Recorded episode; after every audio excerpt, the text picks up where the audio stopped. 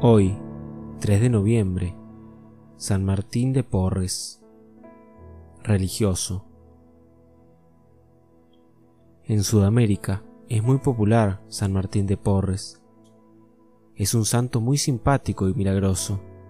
Nació en Lima, Perú, hijo de un español y una africana.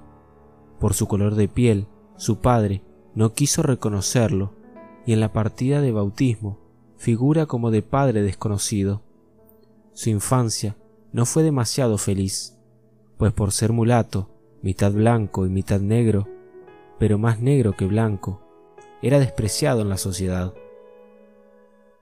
Aprendió muy bien los oficios de peluquero y de enfermero, y aprovechaba sus dos profesiones para hacer muchos favores gratuitamente a los pobres. A los quince años pidió ser admitido en la comunidad de padres dominicos, pero los mulatos les tenían mucha desconfianza. Fue admitido solamente como donado, un servicial de la comunidad. Así vivió nueve años, practicando los oficios más humildes y siendo el último de todos. Al fin fue admitido como hermano religioso en la comunidad y le dieron el oficio de peluquero y de enfermero. Y entonces sí que empezó a hacer obras de caridad a manos llenas. Los frailes se quejaban de que Fray Martín quería hacer del convento un hospital, porque a todo enfermo que encontraba lo socorría y hasta llevaba a algunos más graves y pestilentes a recostarlos en su propia cama cuando no tenía más donde se lo recibieran. Con la ayuda de varios ricos de la ciudad, fundó el asilo de Santa Cruz para reunir a todos los vagos, huérfanos y limosneros y ayudarles a salir de su penosa situación. Aunque él trataba de ocultarse, sin embargo su fama de santo crecía día a día lo consultaban hasta altas personalidades. Muchos enfermos, lo primero que pedían cuando se sentían graves era que venga el santo hermano Martín, y él nunca negaba un favor a quien se lo pedía. Pasaba la mitad de la noche rezando a un crucifijo grande que había en su convento.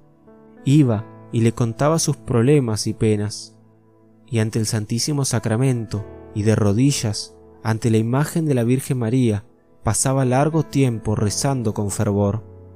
Sin moverse de Lima, fue visto sin embargo en China y en Japón, animando a los misioneros que estaban desanimados. Sin que saliera del convento, lo veían llegar junto a la cama de cientos moribundos a consolarlos. Cuando oraba con mucha devoción, se levantaba por los aires y no veía ni escuchaba a la gente. A veces el mismo virrey que iba a consultarle, siendo Martín de tan pocos estudios, tenía que aguardar un buen rato en la puerta de su habitación, esperando a que terminara su éxtasis.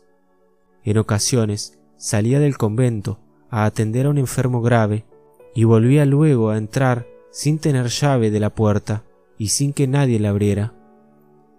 Preguntaron cómo lo hacía y él respondió yo tengo mis modos de entrar y de salir. A los 60 años, después de haber pasado 45 años en la comunidad, mientras le rezaba el credo y besando el crucifijo, murió el 3 de noviembre de 1639. Toda la ciudad acudió a su entierro y los milagros empezaron a obtenerse a montones por su intercesión.